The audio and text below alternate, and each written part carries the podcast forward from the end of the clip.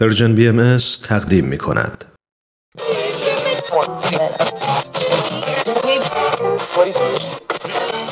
اگه امروز حالت خوبه اگه یه عالم انرژی مثبت داری اگه حس خوبی داری و دلت نمی‌خواد که اونو از دست بدی اگه می‌خوای برای شروع هفته تازه انگیزه داشته باشی فقط کافیه که فرکانس ذهنتو روی موج مثبت رادیوی ما تنظیم کنی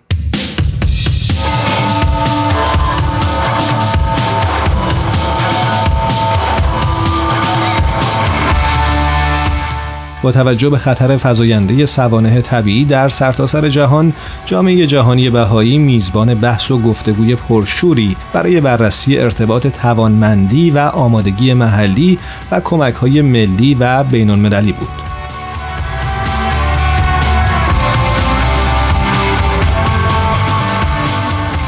آقای دانیل پرل نماینده جامعه جهانی بهایی عنوان کرد هنگامی که از سطح جهانی به سطح منطقه‌ای، ملی، محلی و جامعه حرکت می‌کنیم، مرزهایی که گاهی ما را از هم جدا می‌کنند ناپدید میشن.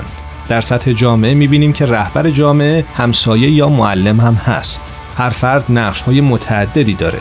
این میزان تلاش جمعی که در سطح محله ها بسیار متداوله باید به سطح بین المللی هم راه پیدا کنه. اقدامات بین المللی در مقابله با سوانه طبیعی در جهت فراهم کردن کمک های بشر دوستانه منابع مادی و دانش برای مناطق آسیب دیده ضروریه. ها اشاره کردند که علاوه بر این قبیل کمک ها نقش آمادگی و توانمندی محلی یک هیته مهم یادگیریه.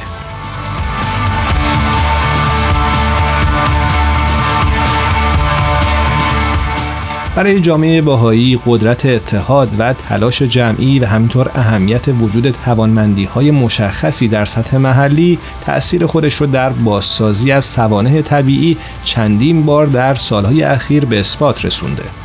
دهها شرکت کننده به نمایندگی از سازمانهای غیردولتی که تجربه مقابله با سوانه طبیعی و فرایند بازسازی رو دارند در جلسه بحث و گفتگو که در حاشیه نشست سیاسی عالی رتبه سازمان ملل متحد در زمینه توسعه پایدار برگزار شد حضور داشتند.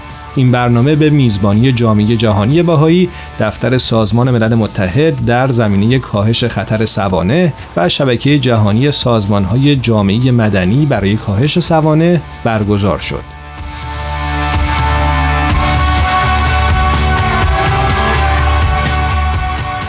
خانم مامی میزوتوری دستیار دبیر کل و نماینده ویژه دبیر کل سازمان ملل متحد برای کاهش خطر سوانه طبیعی هم در این جلسه حضور داشت و سخنرانی کرد.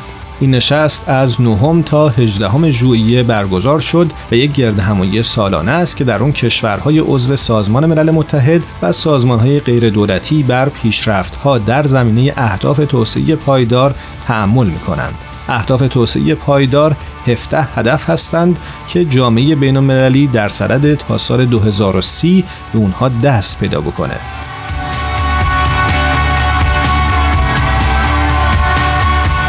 جامعه جهانی بهایی در بیانیه خود در این نشست توافق جامعه بین المللی برای دستیابی به اهداف توسعه پایدار رو ستود اما هشدار داد که تبدیل این آرزوها به واقعیت نیاز به گسترش هرچه بیشتر روحیه قوی همبستگی جهانی مندرج در دستور کار 2030 داره.